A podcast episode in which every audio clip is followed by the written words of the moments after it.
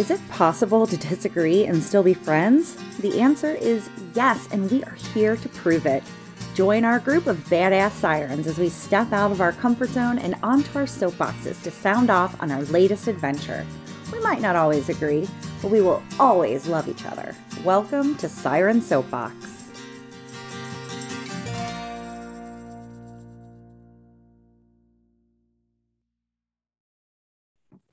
Welcome to Siren Soapbox, fellow explorers. Thank you for tuning in today.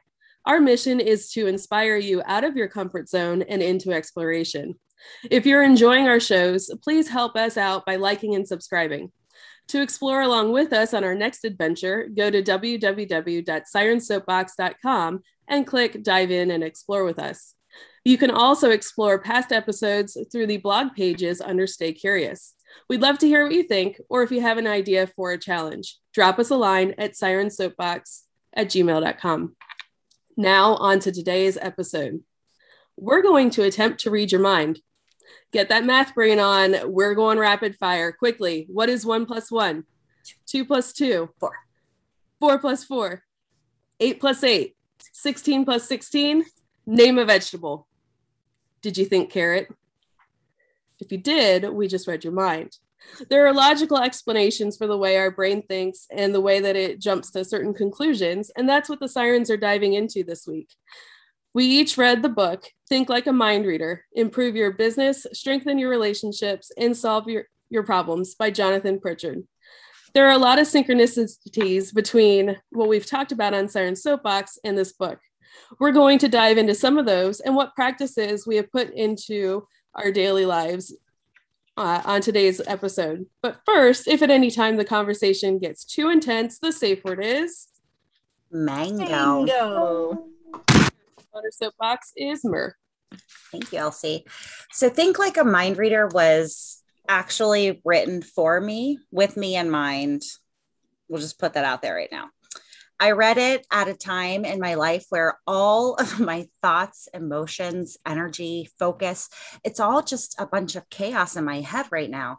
And I can't seem to check enough things off the list. I mean, hell, I don't even have a list at this point.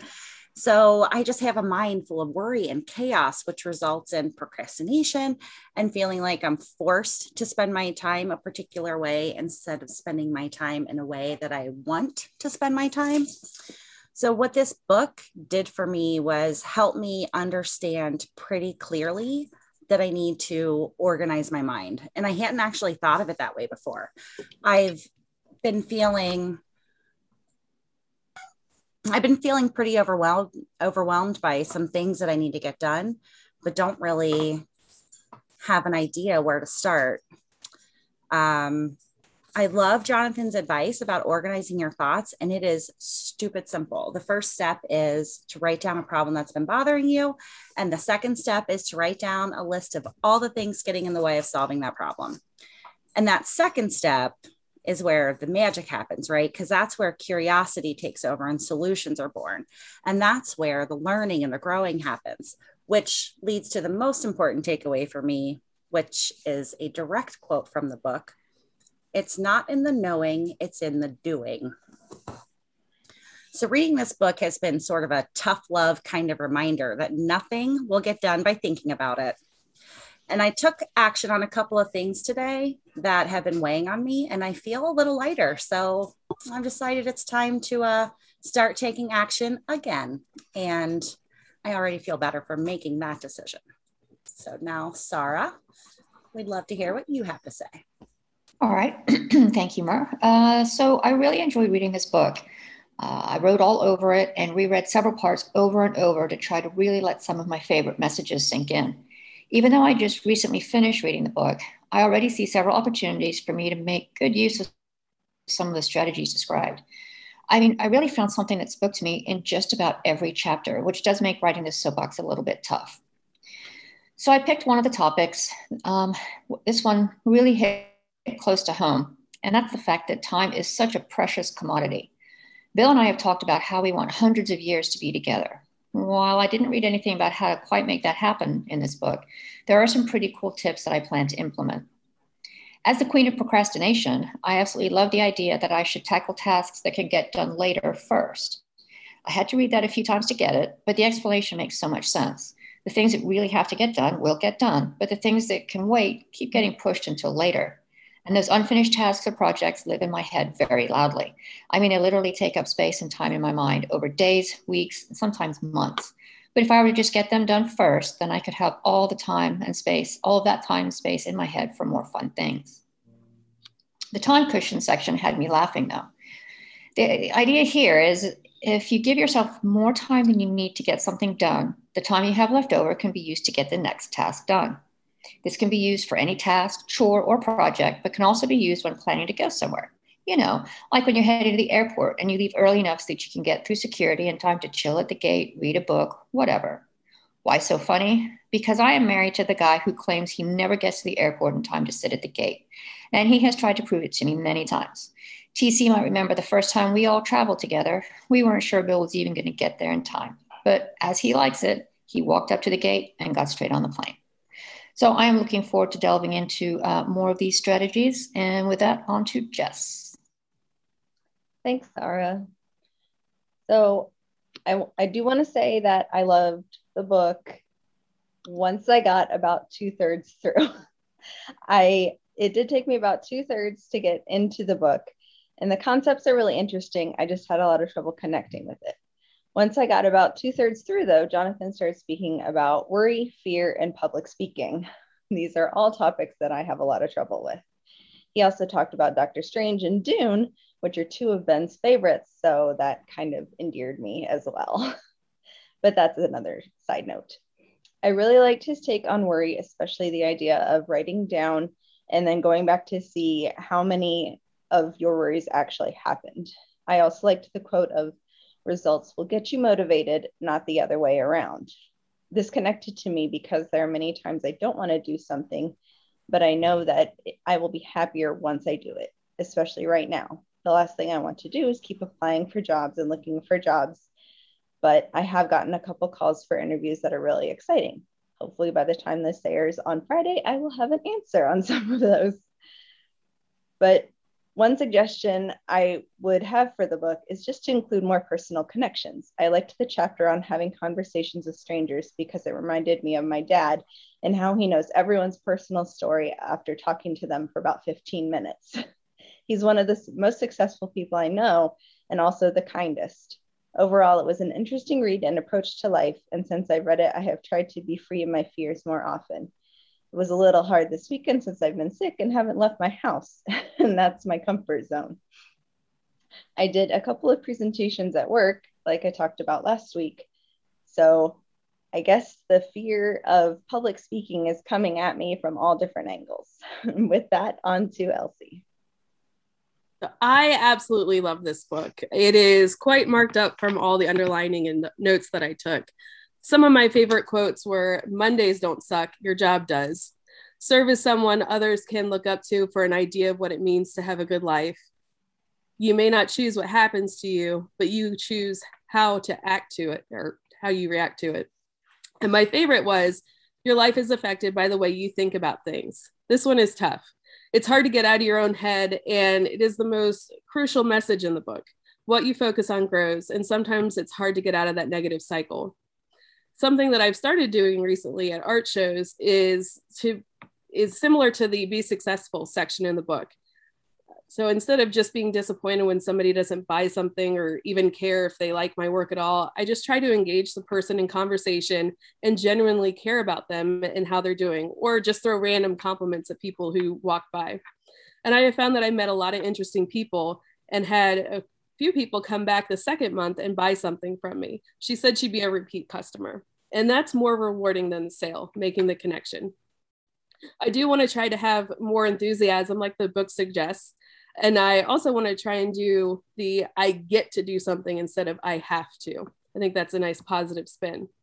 This weekend, I lived without fear for two days and tried, or I finally mustered the courage to do some projects that I've been afraid of doing and put off for years. So it was nice to learn some new skills and clear out some clutter along the way. I will admit I was slightly disappointed because I thought I was going to come out like Jean Grey and the X Men and be able to read everybody's minds, but the exercises in learning to master my own mind proved to be much more valuable. And now on to TC. Thanks. I completely love this book and plan to read it again, maybe in a year. I told Dino that I purposefully used one color to underline and write in the margins so that when I reread it, I can use a different color. I feel like this is the kind of book that will have a different takeaway depending on what's going on in your world. It will be interesting to see how different things stand out to me a year from now. Before I get started on the book, let me set the scene of how I read the last third of the book.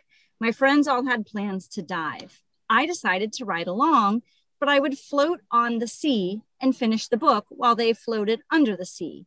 My book is now waterlogged and frayed, and some of my notes in the margins are illegible.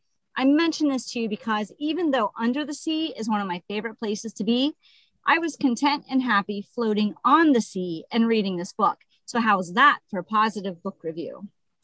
Now, for my thoughts on what is in the book. I connected with the author Jonathan Pritchard right from the beginning. Early in the book, he talks about the mystical land of someday. One of my guiding principles is that someday is one of the most dangerous words you can use. Side note, I also don't match my socks, but I don't wear them anymore because now I live on an island where I don't need socks. There's also an entire section that reminds me of one of the first things I loved about Dino. He is someone who is truly interested in people. In fact, while discussing this book, he insisted that he really isn't that curious. And to prove that, he compared himself to how I read and take classes and do things to learn all the time. And I said, Well, you're very curious about people. He sat there for a moment silent, then said, Yeah, you're right. I am. I guess I am curious. It just looks different for him than it does for me, which is kind of a common theme that the sirens have in the last few podcasts. But the chapter that blew my mind the chapter I wanted to photocopy and place under the wiper blades of cars and parking lots is chapter 12. Follow your brackets. The chapter about curiosity. The fact that the saying curiosity killed the cat has an ending that none of us learned. Whoa, the ending is so important. Curiosity killed the cat, but satisfaction brought it back. I was curious about this, so I did a little searching. Wikipedia says of the second part, the risk would lead to resurrection because of the satisfaction felt after finding out. More on this later. Jonathan Pritchard is a highly sought after consultant and speaker specializing in the area of applied psychology in life and business. His client list includes Fortune 500 companies like BP, State Farm, United Airlines, and more. He is the founder of the international consulting company, the Hellstrom Group, which has trained teams to improve their sales, negotiation, and presentation skills on six of the seven continents. His expertise comes from his background traveling the world as a mentalist, a unique type of entertainer specializing in mind reading tricks. The applied psychology he uses on stage in Vegas, on TV, and online gives him an edge off stage as well which is what this book is trying to help us with. He is the author of several books focused on psychology, motivation, self improvement, and more.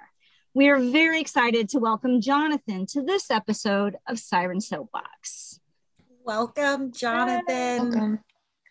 Thank you so much. That uh, that was one of the most delightful 15 minutes of my entire life. I I haven't gotten that much reader feedback and thoughts in the entire time that that it has existed.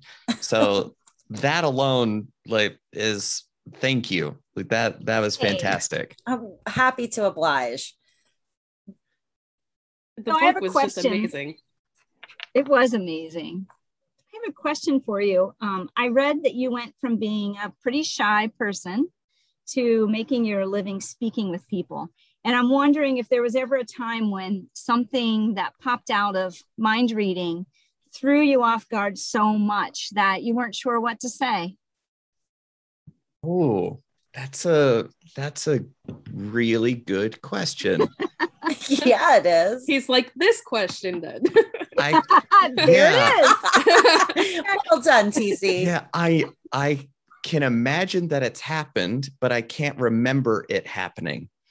There have been moments in presentations or shows that have just been so funny or amazing that you just have to let the audience play it out for a good solid minute. So either they're laughing or looking at their friends going, What in the world did I just see? There haven't really been any times where I was speechless, mainly because I script everything. And I've been in front of a thousand different audiences with between 50 and 5,000 people. So that is a lot of people, a lot of data points. And having the script lets me be in the moment so that when something wacky happens, I can just have fun with it because I know that no matter where it goes, I could always come right back to my script. And now we're moving the show forward. And people don't know where that line is. And that's kind of a personal point of pride where a new friend will come see the show. Then they come see the tomorrow night's show. Then they're going, I had no clue that all of that was scripted. Like you, you said the same offhand comment in both shows because the spectator, the volunteer, said exactly the same thing in both shows.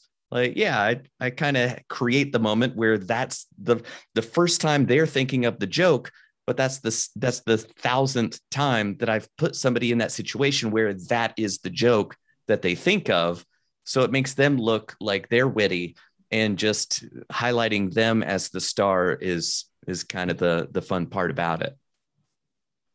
Yeah, I so I did the trick, which you can ask about in a minute, but I did the trick in the book and I I the first time I read it, I didn't read all of it. I read just enough that I knew what to do, kind of. And Mhm. so what happened is exactly so you didn't what, read the recipe all the way. You just right. threw the ingredients together, slammed it in the in the oven, yes, then turned it on. Got It it. was supposed to be in a frying pan, Tracy. I know, but what happened is exactly what he says will happen if you don't do all the rest of it that I didn't read. So that's It's almost like I've done this before. yeah, so that's like your answer completely makes sense because that's exactly what happened to me in the book. And then after I read, you know, the whole blowing it in a bubble and getting their mind off what you're all of that, like giving them something to kind of believe is happening made a total difference on that trick. I did it again and it went completely differently. Isn't that amazing? Like it it really is amazing to me that very rational, smart people have to have some explanation for how it works, even if it's completely out there, nonsensical, and clearly, obviously not real. The lizard part of their brain goes, Yeah, that makes sense. And now that they have an answer, they're not going to look for the answer. So the question that, that you were touching on is a beautiful opportunity that I never get, which is to ask people who have read the book if they noticed the trick built into the book before you got to page nine or to, to chapter nine. I noticed the words up there, and uh, for the life of me, I couldn't figure it out because I kept looking and I was like, okay, well, I tried to put them all together in a sentence, and that didn't work. And uh, it, you know, I, I played around with it, but I didn't. It didn't twig that it was that. That That, that was it. Yeah, I don't know if you Yeah. want to say it. We don't want everybody to know this trick, do we? Um, no and and that's kind of a another detail which I, I said what chapter it is but i tried to hide the explanation for how to use the book behind a good page and a half of the most boring ridiculous nonsense stuff that that any normal sane person reading it would go "Eh, i'm going to skip this one and then then the secret is safe I was worried about that part when I got to it. I was like, oh my God, a whole chapter on this? Are you kidding? I'm And then- surprised you kept reading, actually. I know. Thank goodness I did. I didn't notice it at all. Uh, completely oblivious. Didn't notice it all. so fact, one time, oh, sorry, go ahead. I wondered why I wondered why the the title was written the way it is. I was like, hmm, that's interesting, and I wondered that all along until yeah, I didn't notice it at all. I noticed on I noticed the uh, formula on one page pretty early but then and then i thought i should really do some more investigating about that but only because someone we're in a, a group chat and everybody was talking about it and someone said oh i wondered why those words were up there. I hadn't gotten that far but so i noticed the formula early but didn't bother to think or research any further and so when it was revealed i was like oh yeah that makes sense That's i noticed great. it but didn't understand it i guess Perfect. And and now you all understand why there isn't a digital version of the Yes. book. oh People yes ask, that's oh, exactly so can you send me the Kindle version? I go, no, because because TC, what you went through is the process of becoming a better communicator, where it's a trick. Okay, how'd you do that? And then they grill you. And then you turn it into kind of fun, and they're like, "Okay, that was fun, but how did you learn? Like, wait a minute, what's going on?" Then it becomes a miracle where they just go, "How in the world did you know that?" The method doesn't change, but your skill at managing that experience for your your guest your skill gets better and better so that's the process of becoming a better communicator and a better connector with people so to do the digital version would rob every reader of that process so that's one of the biggest lessons in the whole thing of why i wrote it so yeah no there's there's not going to be a digital version I love that so much. And we tried desperately to find a digital version. We did. but I'm I'm really glad that it doesn't exist for that reason. Well, I took so many notes that I, my phone would have oh been Oh a my mess if I tried to read it. I don't think I would have Kindle. taken as many notes if I didn't have it a Yeah. book to write in. Thank you. You you all have just made my day, week, and month. That- that- oh, that is fantastic. Thank you.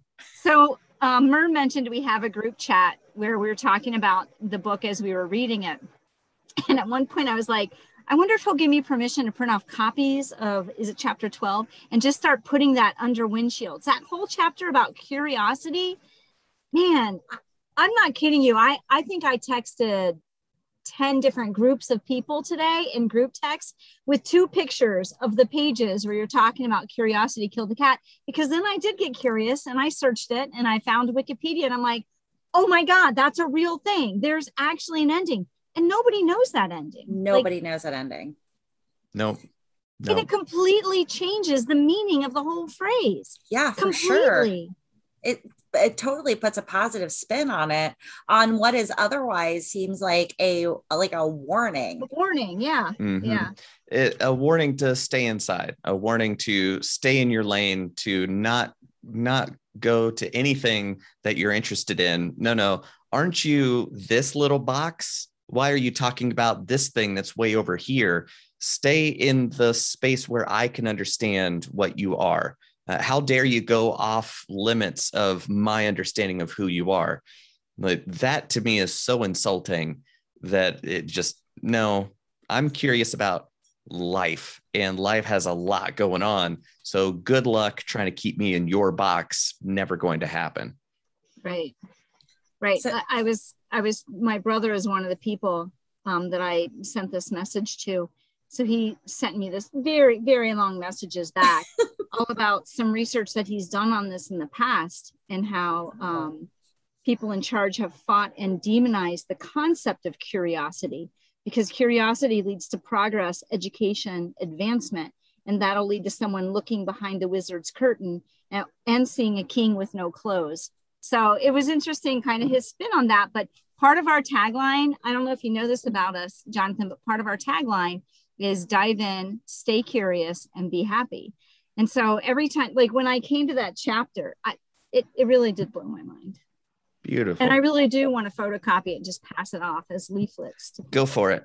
Go for it. right, you all heard that. Let's see. I think I put the yeah, I put the the address, the URL on the bottom of every page. So yeah, go for it. Oh yeah, you did. There you go. Yeah, See it I at the bottom of my page anymore. I actually will photocopy one of ours that hasn't been in the sea. I am actually one of the things I wrote down is that I'm thankful. I'm so thankful for the Siren Soapbox for helping me stay curious because I feel uh, like I'm afraid that I would fall into. There's a place that Jonathan you described in the book somewhere about.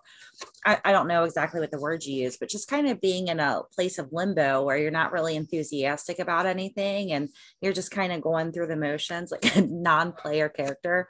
Um, and, and I, you know, if I didn't have the soapbox, I think I would be more that way right now. So I'm I'm really thankful for this group of girls that I have. So I gotta ask because I uh, was on your YouTube channel on Friday.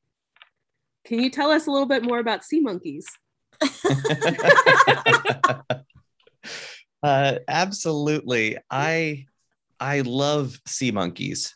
I just they're they're the coolest things ever, and and I have them on my desk. And to back up even farther, um, in in March 2020, uh, when we all were on our long intermission, um, and all of my in-person events, trade shows, keynote speaking, shows, uh, sales trainings, every single thing I had booked evaporated within the same two week span.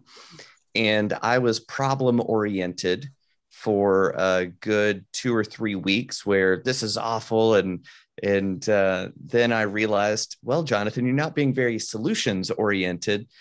If you were going to solve this, what would it look like? And then I was going, well, but I'm I'm best in person. I, I, know people are talking about streaming stuff, but what I do is built for a live audience. That's where I thrive. Then I was like, you know, what if I could do my show and my presentations on Zoom? What would that look like?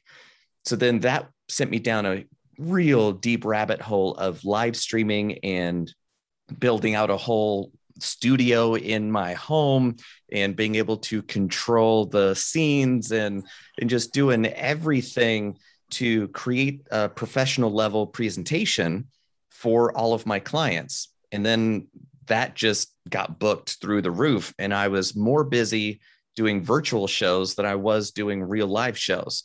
So in a weird way 2020 was kind of awesome and I could show up to work without shoes on. So TC, I I feel you on the not wearing shoes part. So I built all that out, and then uh, I was just kind of uh, recently kind of leveling up some of my gear, and there was a new camera, and it kept glitching. So I wanted just some way to to kind of battle test the new camera. So I thought, you know what? What if I just make a live stream for my sea monkeys? It's the stupidest thing ever, but they're just swimming around. They're they're calming. So let me throw some some music in the background and just stream these monkeys for hours. And then my friends were like, "Hey, this is great! Like, I just leave this on in the background at work." So then it's just kind of become a weird thing that that that people like and it was just me trying something out and it, it's getting traction so That's yeah i'm just i'm just showing off my my little sea monkeys to the world so there there Oh, they there are There they are. yep very they're- cute. they're making sea monkey babies right now that's oh uh, yeah, Oh, yeah That's a good thing we already have the explicit rating. that's Mhm. right. That's exactly right. yeah they he that's not biggie bag That, uh, So I read, or you wrote this book, or it was published in 2017, or at Mhm. least my copy of it says that. Yep. So this was way before any virtual stuff, but I was wondering if you could do the or perform the six degrees of psychic Kevin Bacon virtually, but or if that's something you have to be in person for, or it it kind of is an in-person thing Gotcha. um because mind reading isn't real i mean sorry to, to burst the bubble yeah Um, so it's it's I gotta kind go, of guys. I'm yeah, mad. there there is a challenge. Uh, so so that six degrees of psychic Kevin Bacon is a presentational angle to a routine that genuinely has its roots all the way back in the oracles of Delphi. It literally goes back that far. Um, but just due to the constraints of reality and virtual reality, that particular angle just I have I've been trying Yeah. to work on a way to connect that. There, there are other fun presentational angles, but that one just does not suit itself to to Zoom. Yeah, that makes sense. I was reading, or I recently watched Derek DelGaudio's Mhm. In and of Itself, and it reminded me of his I Am the Yes. cards. That's what it reminded me of. And it felt And like that was a more like very special in person kind of experience. Exactly, exactly. And the I am thing is a wrinkle of that that thing that goes all the way back to prehistory. See, six degrees. Boom, did it. There it is. Except there it was is. only one. right, right. One. but yeah like um so like give me give me a detail and and then i would just kind of walk you through my thinking of it so what what detail or thing would you be thinking of Should I say it out loud? yeah yeah go for it Okay, um, my parrot. your parrot okay so in my head i i would probably go uh mountains does that make sense to you at all No. um because like um because i'm seeing like a calendar flipping by like very quickly like uh thousands and, and millions of years going where mountains kind of uh, get weathered down and crumble does does that make any sense to you No. okay uh because the the rocks are getting worn down uh, to kind of like pebbles and then down to sand that get carried down to the beach um does the beach make any sense to you A little bit. Like I feel like we're on the right track. Okay, because because I'm seeing like a, a ship coming towards the beach, just kind of flying a, um, a black flag with a skull and crossbones on it. Do, do pirates make sense to you at all? Yes, yes, they do. Okay, but but you're not thinking about pirates. No, You- I'm you're not. actu- You you're actually thinking about uh, mascot wouldn't be the right word, but the pet the parrot. Are you thinking about a parrot? yes, I am thinking about a parrot. There you go. Oh, so no matter so so no answered matter what you're thinking about, so no matter what you're thinking about, whatever random thing comes to my brain, that's the first thing that I say. And I have no clue how in the world we're going to get there. And then I just make stuff up. And as we're going through, when when it gets to the beach, because I know that's kind of close to the parrot thing, when you go, oh wow, yeah, suddenly everybody else is experiencing your experience as though I knew better than you what it is that you're thinking about, which is a really weird thing. Oh, here's the really weird thing, Jonathan. The parrot lives with Merhaj. She was originally my parrot. Merhaj got the parrot because I moved aboard a boat and now I live on an island in the sea, thus the beach. See, there you go.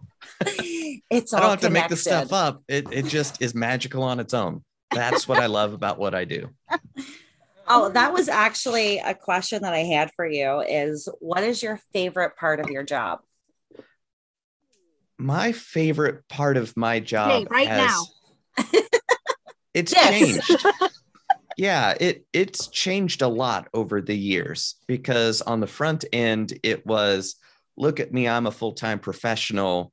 I get paid to travel the world. And being seen as a person who gets paid to travel the world was kind of my favorite part. And then as as the routine that you were talking about, that I am within the context of my show and in the way that I do that, um, people genuinely start crying because it's it is so emotional. And I've I've spent a lot of time thinking about why. And I think it's because when we're born, we live and then die by ourselves. Even though we have friends, we're connected, we have family, ultimately we are trapped in this little box we call I. And that serves a very valuable purpose. The, the ego helps us navigate reality. But we're never really truly convinced other people are real. Right? That sounds like a psychopath thing to say, but we just kind of go off of, I'm pretty sure other people are real.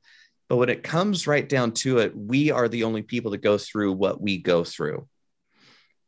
And then when you go to my experience, and I'm able to look at people and then tell them exactly what it is that they're thinking about, secrets from their childhood, they're seen in a way that no other human being on planet Earth has ever seen them. Because it's the tiniest glimmer that maybe this this impossible chasm of experience could be bridged that there just might be the chance that somebody in the world could understand me. And that's not an experience that many people get to have. So being able to create that for people and then challenge their idea of what they think their limits are then getting the feedback two to three years later when they when i get an email like hey i don't know if you remember me but you came to speak at the company and you talked to me afterwards for 10 minutes and it made all the difference in the world. Here's everything that i did after that and i just had to to thank you. So getting those kinds of messages from people is my favorite part of what i do. And, and it's that kind of thing that makes me feel like i'm on the right track yeah, that must be a really cool, like amplified example of there's a quote of yours in the book that I wrote down somewhere, but it's something along the lines of um, there's nothing cooler or greater than seeing your idea in action. So I imagine that that kind of feedback is just like overwhelming in a good way, you know? It really is. It, it's deeply humbling. It, it really is because you realize what the stakes are that you you if you phone it in and you just kind of go through the motions and you're not really here with the moment then you aren't going to be the lightning rod for that kind of experience or be the facilitator for that kind of experience for people. And i'm the only person in the universe that can be me. And if i ignore that then i'm kind of ignoring what the universe has dreamt up. And that's not something I want to do. So, one of the things, one of the many synchronicities that I think most of us felt reading this book um, led me to ask you or think about. So, you said something along the lines of just put it out there. It's never going to be perfect you know share your gift with the world which is something that we wholeheartedly believe.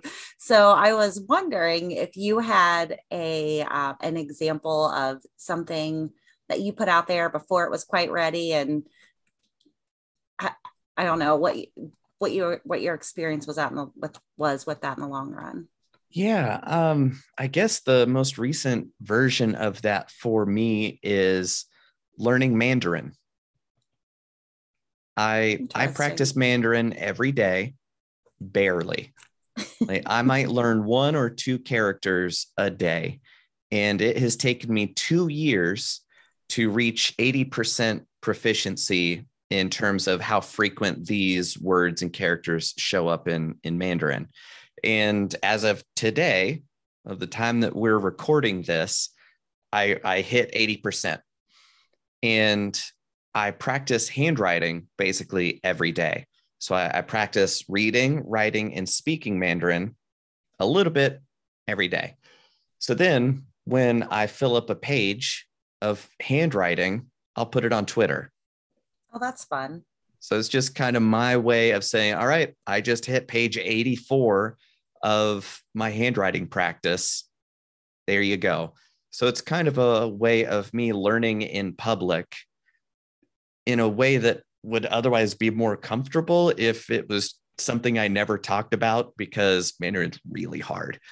so if if I never talked about it, then nobody would ever ask me about it. Then I would never need to to cop to how awful I am at it. But man, I'm I'm a lot better today than I was starting 2 years ago and that little bit of progress is a little bit better. That's a fun example.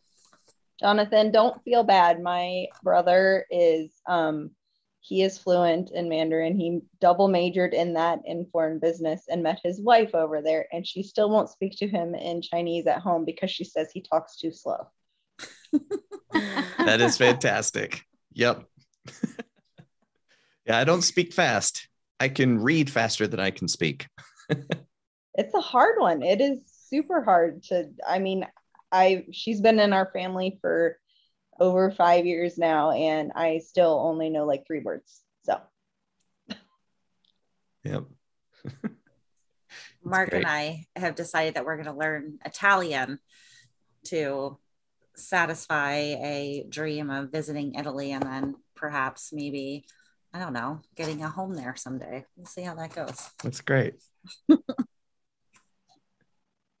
so Jonathan, are you a diver? I am not.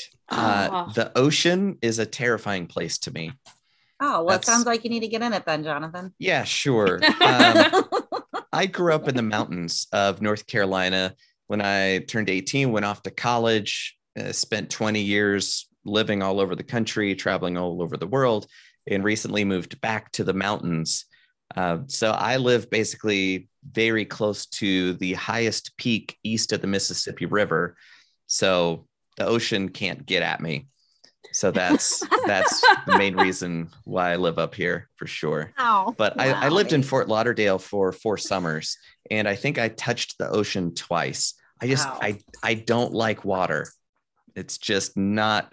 Uh, having said that, I still uh, I would still get chained up and then thrown into the deep end of the swimming pool at uh, like in junior high summer parties because that's how I made friends. So I I'm familiar doing like the it. Houdini escape trick. Exactly. Yep, exactly. so much. So so I know how to swim. I'm not scared of water. It's just very low on my priority of ways I want to spend my time, which is kind of weird. But you mentioned underwater basket weaving in the book, and that's a, spe- a specialty in PADI. So I was like, I wonder if he's a diver. That's, hilarious. And it's an actual specialty. Yeah. I you can get not... your certification in underwater basket oh weaving. Oh that is amazing. I did not know that that was an actual thing. I thought it was just a saying that people said, like There's a, a nonsensical uh, thing there's a underwater zombie certification through PADI too. If they can oh. make money off of a certification, they'll they'll make it. Well, it might get... have started off as a silly saying, and then they go, "Well, you know, we could nice. make this a thing," and then now they're shit. the first. Yeah, that's that's smart. Okay, mad respect to them.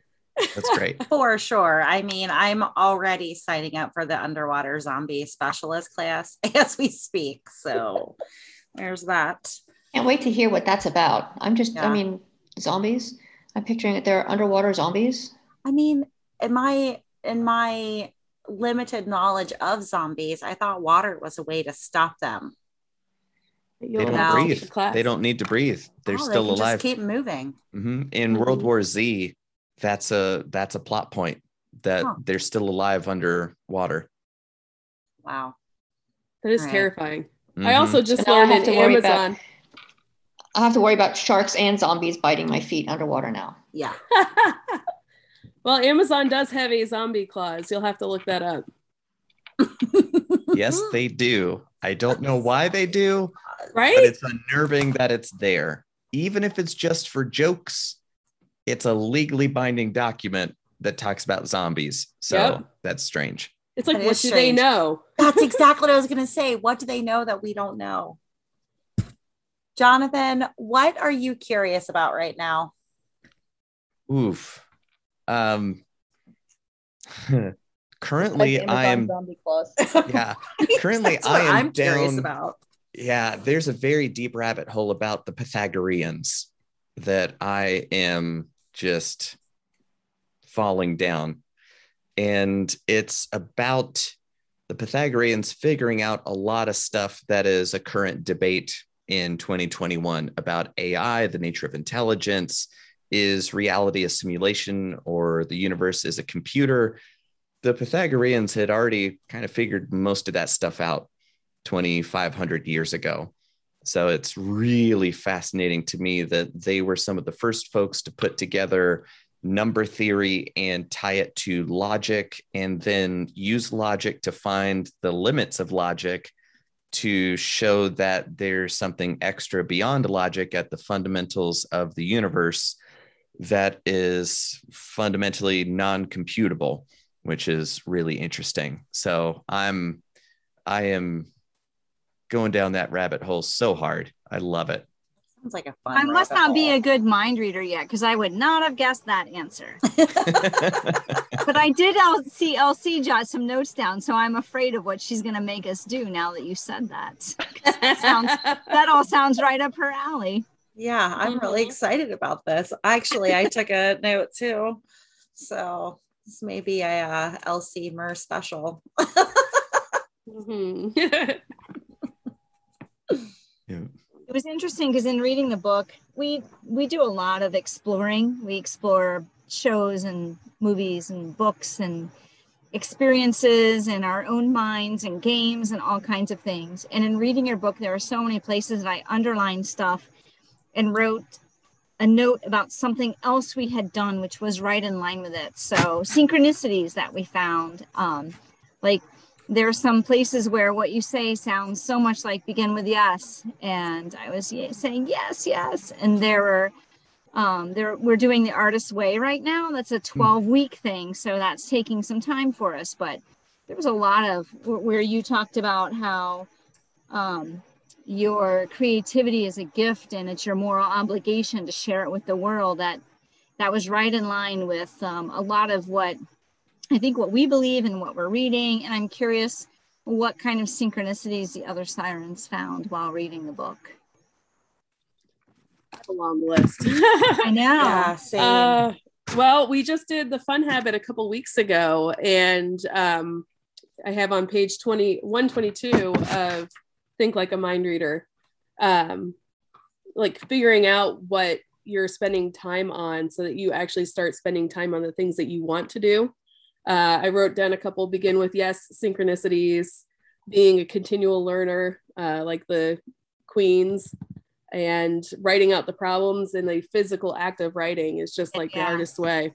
yeah, Yep, for sure. There's a for the for the fun habit that there's even the the discussion about how, how we waste so much of our precious time thinking about silly things like deciding where to go for dinner. That was uh that that one uh, struck me. You know, I just had that conversation with Dino because he wanted to know where I wanted to go. And it was one of those weeks where I felt like I was making so many decisions. I was like, that's not a decision I want to make. And then I read that and I was like, man, I should just have a decision in my back pocket for those moments. Let's go here and be done. That's what I need to do. I liked that. We we did something on um, on exploring careers, and then right after that, we did the fun habit. And exploring careers, when I did some research later to write our, our blog post about that, there's a difference between jobs and careers. And the same the same thing can be a job for some people and a career for other people. And when we looked at the fun habit, everyone defines how they have fun slightly differently. And then when I had that conversation with Dean about curiosity, everyone's curiosity is a little bit different. Um, so I thought that was a like a common theme that I keep seeing is there's a Maxi Priest song, all kinds of people. I just keep coming back to that song. So yeah, even even with the conquering our, or not even conquering our fears the facing your fears series that we're doing um on page 243 it was he says he jonathan like he's not in the room same for your fears. Train them. Take ownership of them. Don't let them ram run rampant in your mind. And that's you know what we talk about when we're talking about facing our fears. Let's do that thing that makes us feel scared that makes our belly twist that gives us that excitement. Yeah, that some of that reminded me of you and the quote that we have from you about how you don't want to quit being afraid because it kind of feels good to do the things you're afraid to do. It's like life yeah. makes you feel alive. Yeah, Yeah. fear fear's a, a very good thing. If you were fearless and then you go, well, let me go walk up to that tiger, that's not a smart thing to do. So fear is definitely useful insofar as it helps you avoid things that should be avoided, but it's not a good way to control your decision making long term. Like getting in the ocean, for example. It would be so sad if, See, if that's- fear kept you from the magic of No, the they- world under the sea. there's just no interest. That is Oh. completely different. Like There's so much to explore under the I know. water, under the surface. I completely I can appreciate every single argument that you have in favor of it. None of it is persuasive for me. Like it's I, I love the love honesty. I love the woods. I love mountains and going out into the forest and climbing trees. Love that. The ocean just is not a place that that I want to spend my time. Well, I guess I don't really want to spend my time climbing trees. So to each his own. that I seems have been terrifying to to my me. husband for 15 years and I still have not gotten him to try scuba. And he says that if he has to put on that much equipment to stay alive, he's not supposed to be there. That's good stuff. That's great. That's true. So I came up with a challenge for our listeners this week. Are you guys um, ready for the surprise challenge? So ready. Because we Ready. didn't discuss it at all ahead of time. But I, it's one part of the book that really struck me was practicing your observation skills. So our challenge to our listeners and to our fellow sirens is to draw something that's right in front of you. So that's a good way to practice your observation skills. Plus, I personally really want to see people's drawing. So I hope that you'll do this. I hope that you'll draw something that's right in front of you, share it on social media, and use the hashtag Siren Soapbox. Jonathan, thank you so much for writing this book. I seriously read this at a time in my life when I really just needed to read it. And so I appreciate I appreciate that you put it out there for us. Thank you for spending time with it. That is to me one of the the deepest honors. Well, and thank you for spending time with us tonight. And Sirens, thank you again for another wonderful recording. And of course, thanks to our fellow explorers for listening to this show. You can follow Jonathan's work and his newest podcast at elite.university. Wherever you're listening to this podcast, you can probably just go ahead and follow his podcast as well.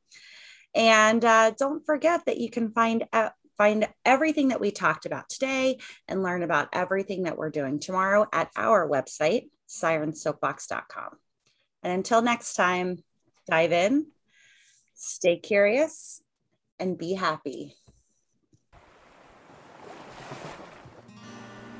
Thank you so much for listening to this episode of Siren Soapbox, and a special thank you to C Strings for providing our music. Snag their latest EP from iTunes today.